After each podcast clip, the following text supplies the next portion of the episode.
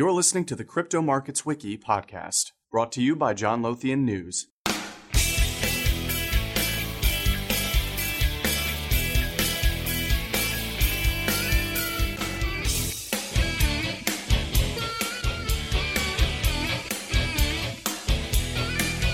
Welcome to the Crypto Markets Wiki podcast. I'm Matt Rabel, joined here in the studio with Tom Thompson.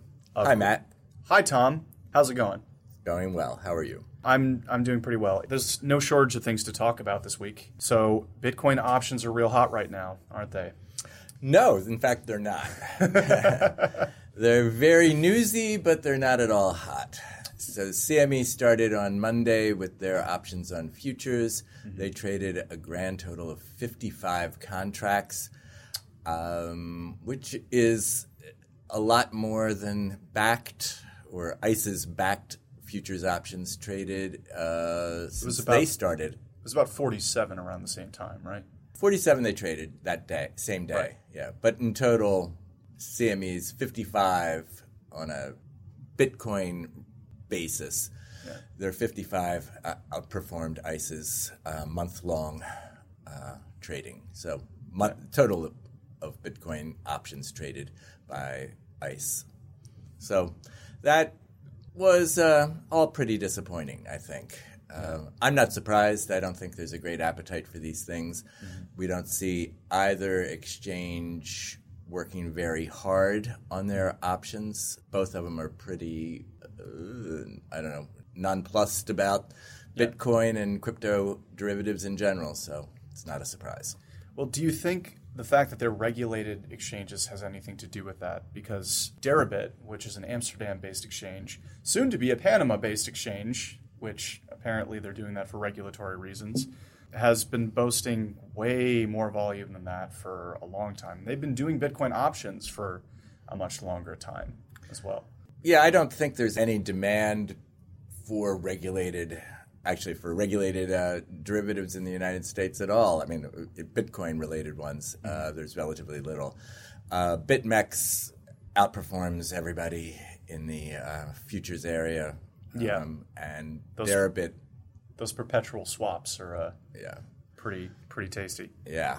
So I'm not surprised uh, that Deribit, which has established itself and has attracted uh, really active options traders. I don't think people who want to trade options are really particularly attracted to regulation. So once these guys get up and going, the liquidity is theirs uh, to keep or to lose. Yeah.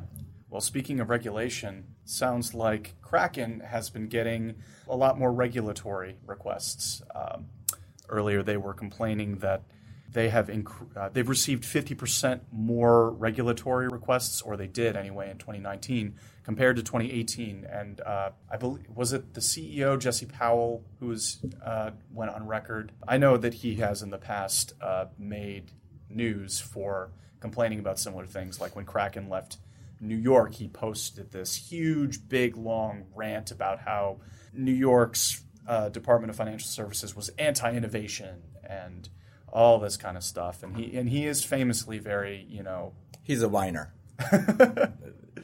In I mean- he's a whiner. yeah, he he he does seem to seem, seem to get really, really, really mad about people enforcing rules on what he does or his exchange does. Yeah, and these were just actually these weren't rules. These were requests from uh, the FBI and other similar agencies around the world for identity and account movements uh, for his customers, trading trades that have happened on his exchange. Yeah. And among all of his pissing and moaning, he s- exclaims that he has costs of a million dollars per year doing this, responding to these. Yes, and he, he you know, he's a many, many hundreds of millions of dollars profit exchange. Yeah. So the million dollars doesn't That, cause that sounds like a cry. normal amount of overhead. Yeah, that people aren't crying to, because he's he has that. The other thing was that the number of inquiries was not very high. It was about 750, if I remember, which is not a huge number of inquiries. So it's he's not being pestered to death with um, requests, you know, of you know a hundred a day, it's more like two to three per day. Yeah. So So compared to a regulated exchange, a tradition, let's let's say Cboe, you would say that that's pretty normal, or is it a little less, a little more?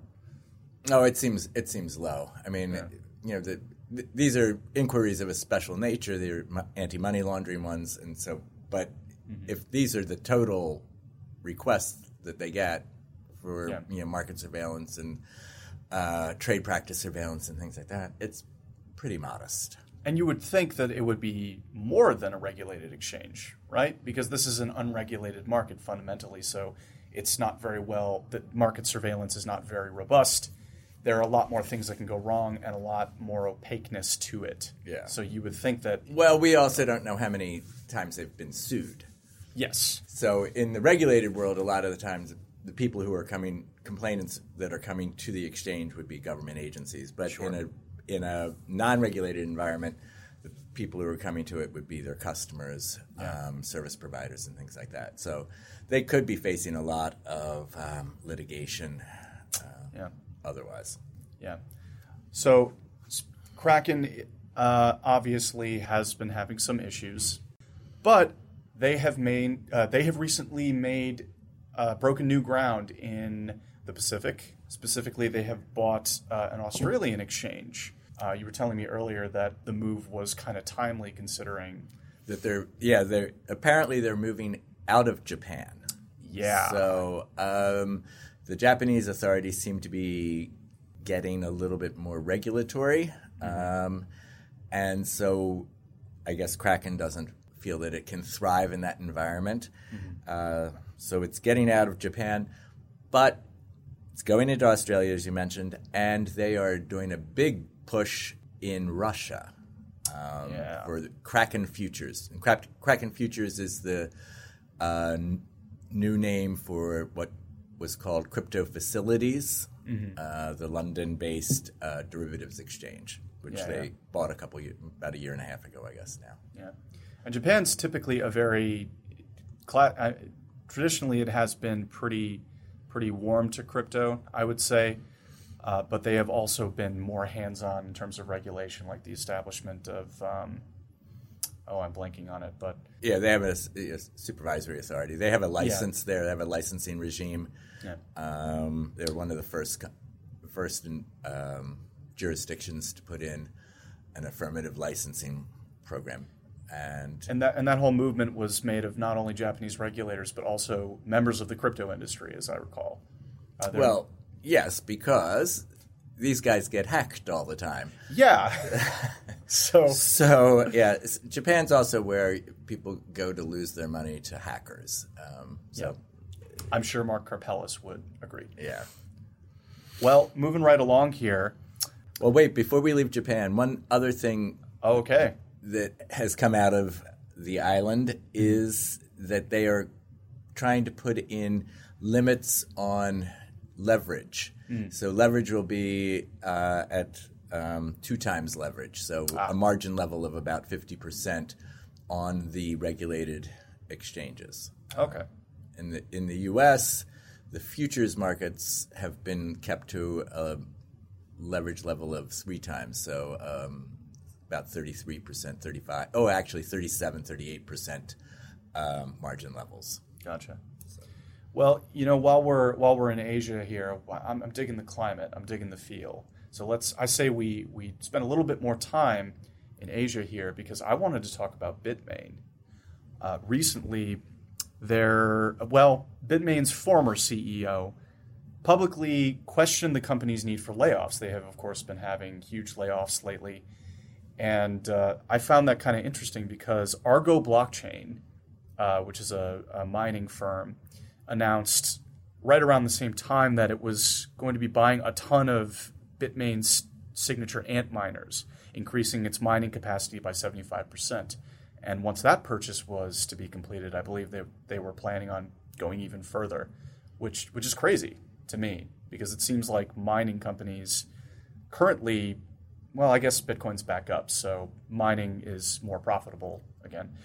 But it, it kind of seems like they're not hurting that badly for business. Bitcoin's back up. They're getting all this business from other mining firms. Well, one th- one thing to remember about Bitmain is that it does not manufacture the machines at all. So it assembles them and it designs the chips.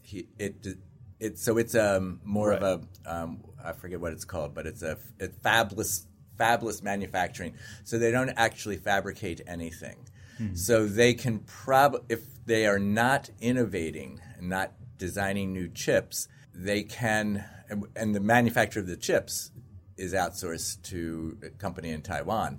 So they may not need the same number of employees depending on where they are in their design cycle. Um, maybe the, the designs are not leaping forward that fast. Um, so, and they may have different kinds of manufacturing or distribution um, agreements. So, it's hard to know what's going on there, but um, it is Yeah. interesting that um, the ex CEO is trying to stir up trouble with the current employees. Now he can Yeah. do that because he's still a very large shareholder. He's one of the founders of the company, so he probably still owns about. Yeah. His name's Micree something. Micree is his first name, um, and he owned a larger portion of the company than Jihan Wu, who is the face of the company, but was the other co-founder. Sure. So he he's there to cause trouble. He can cause trouble. Right. Yeah. Well, so uh, we have a couple other things to talk about here, and uh, I want to save one. The, I want to save the the big one for last because I know it's your favorite topic. yes. So before we can get to that, I just wanted to make time to mention that Bitwise, which previously had a request filed with the SEC to list a Bitcoin ETF, has withdrawn that request, which I'm, I'm starting to sense a trend. It, it's almost like every Bitcoin ETF that has been proposed has not been successful, either because it wasn't greenlit by the SEC or it was withdrawn. Well, this latest one is in that vein. They it was turned down by the SEC's um, Division of Trading and Markets, I believe in um, October, and at that time or shortly thereafter, the commissioners themselves, so the, the commission level, said that they would review um, the application. So that's all normal business. Um, Sure. I mean, it's kind of unusual that the that the commission steps in and says they will review it, um, such a, a denial. But it's not that unusual. It's not extraordinary, shall we say? Sure. So they stepped in to do that, and all of a sudden, last week, Bitwise withdraws it. And Yeah. they probably withdrew it because they were going to get turned down. Hmm. So they probably had. Bitwise has has claimed in public that they've had at least eight meetings with the commissioners mm-hmm. or with the commission, and so they probably have a pretty good signal that it was going to be turned down. They probably don't want the reasons for the the denial to be put in writing because it's it makes it harder for them for the commission or a commission later to reverse or change its mind or to soften its approach. Yeah. So This is and this decision is definitely not an indicator of lack of interest. Uh, I believe a spokesperson for the company said that they still intend to relist, but they're going to do it at the quote appropriate time. So it sounds like they're sort of waiting for the climate to become more friendly towards Bitcoin ETFs, if if it does. well, I, I yes, they might be waiting for that, but they really should wait for They'd have better the- chance waiting for Godot. Yeah, they need actually what they need to do is read the Jay Clayton's statements. Jay Clayton's the chairman of the SEC, in which he has said that it needs to there needs to be real volume on regulated marketplaces uh, before they will allow that. Yeah. Since there are no regulated marketplaces for Bitcoin, it's not going to happen. which, as we mentioned before, is kind of a tricky thing to achieve when demand seems to be kind of low compared to other regulated derivatives. Yeah. So, well, this, I mean, we're not even talking derivatives. We're talking about spot markets. Yeah. There's no format for spot market regulation. Well, that too. Yes. Yeah. So So, well, it's uh, it's time, Tom. It's it's time to talk about Libra. Are you excited? I love Libra. Why don't you tell me what Libra has tell us, I should say, us, me and the listeners, what Libra has been up to. I understand they have created a new committee. Yes, and as we all know, nothing moves forward faster than when it has a committee behind it. And the more committees it has, the faster it will move to development, I am sure. so right. this development is a s- technical steering committee. Yep. Five people, Mm-hmm. which I think is far too small uh, for a committee. Committees should have at least 11 to 15 Yeah. How are you. Gonna, how are you going to get groupthink with Yeah. Five people? Five people, yeah. It's it's just way too small. Yeah. Among the a couple of the people, one of the pre- people on the committee is from uh, Calibra, the technical part of Facebook that is supporting this, and one's from a venture capital firm, and one is from Anchorage, which is the um, one of the most sophisticated cryptocurrency custodians. So that Sure. that's good. And then, because you don't want to let this opportunity go to waste, they are signaling their virtue by um, putting in the IT director of, I think it's called Mercy Corps, which is a non governmental aid organization. So they are optimizing. They're optimizing. They're they're ready to rock. Yep. It uh, yeah, it really seems like they are trying to they're trying to dot all their dot all their J's and cross their T's. Yeah. Right? That's how that's how that phrase works. I think they are um, trying to break my heart. You know? Oh, oh. Yes. I, I was hoping for a little bit more speed, a little less bureaucracy. Um, But, you know, I have my faith in uh, Mr. Zuckerberg and his minions, so we'll see. We'll His see. minions.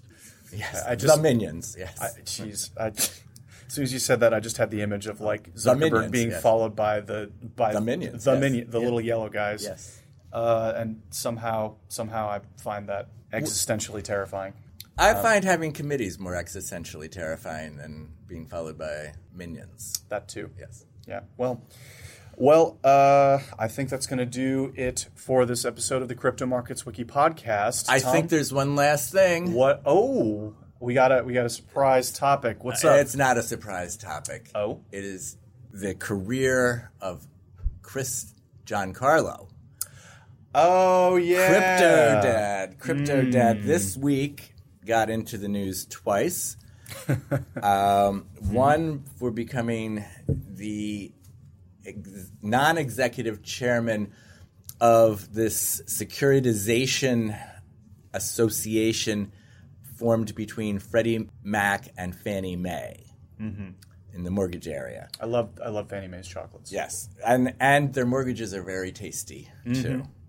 So uh, that was kind of a curious thing, um, but it's it's a non-executive position, so he is free to establish what he calls a think tank. Mm-hmm. Along with his brother and Daniel Gorfine, who used to work for him at the CFTC, and that Mm-hmm. Sure. that association is to produce, to foster, to develop a uh, digital dollar. Yes. So it's the Digital Dollar Association or something like that. The Digital Dollar Initiative. I think. yeah. yeah. So yeah, we don't want to not give kudos to um, props to Chris Sure. Giancarlo in getting two No, jobs yeah. this week. Yeah, yeah. He's he's he's out one door and in two others. Yep. It seems like. All right. Well, I think I think that's going to do it. Unless Nope. is there another surprise entrant? Nope, nothing, It- nothing left. Okay. I doubt that the crypto world is going to get boring in the next month. So I'm sure, or the next. I don't know. Uh, I'm I'm aiming to put these out a little more frequently. Um, so we'll get there, but uh, for the time being, until the next time we record, uh, I think that's going to do it. Uh, is there anything else you'd like to add before we Nope, go? nope. I'm looking forward to news on uh, on the Winklevosses. Yeah, yeah. That's a nice little teaser for the next Yep, yep. for the next one. Well, Okay. thank you so much for joining us, listeners. For more content like this, please visit johnlothiannews.com. We have videos, we have articles, we have a newsletter. We have two newsletters, And we have Crypto Markets Wiki. and we have Crypto Markets Wiki, and we have Markets Wiki. yes. which Markets Wiki is an educational resource which is written by a curated team of editors who are experts in all matters of the financial services industry. It includes technology, it includes people, it includes jargon, it includes trading strategy, all, all kinds of stuff. We have a separate one that's kind of an offshoot of Markets Wiki, Crypto Markets Wiki, after which this podcast is named, of course. So if you are curious about something or you feel like looking something up, check that out. Uh, we spend a lot of time sort of editing it and keeping it updated. So it's something that, if I may speak for both of us, I think we're both really proud of. Yep. Yeah. Thank you for listening in. Thank you for listening, and we'll see you next time. Take care.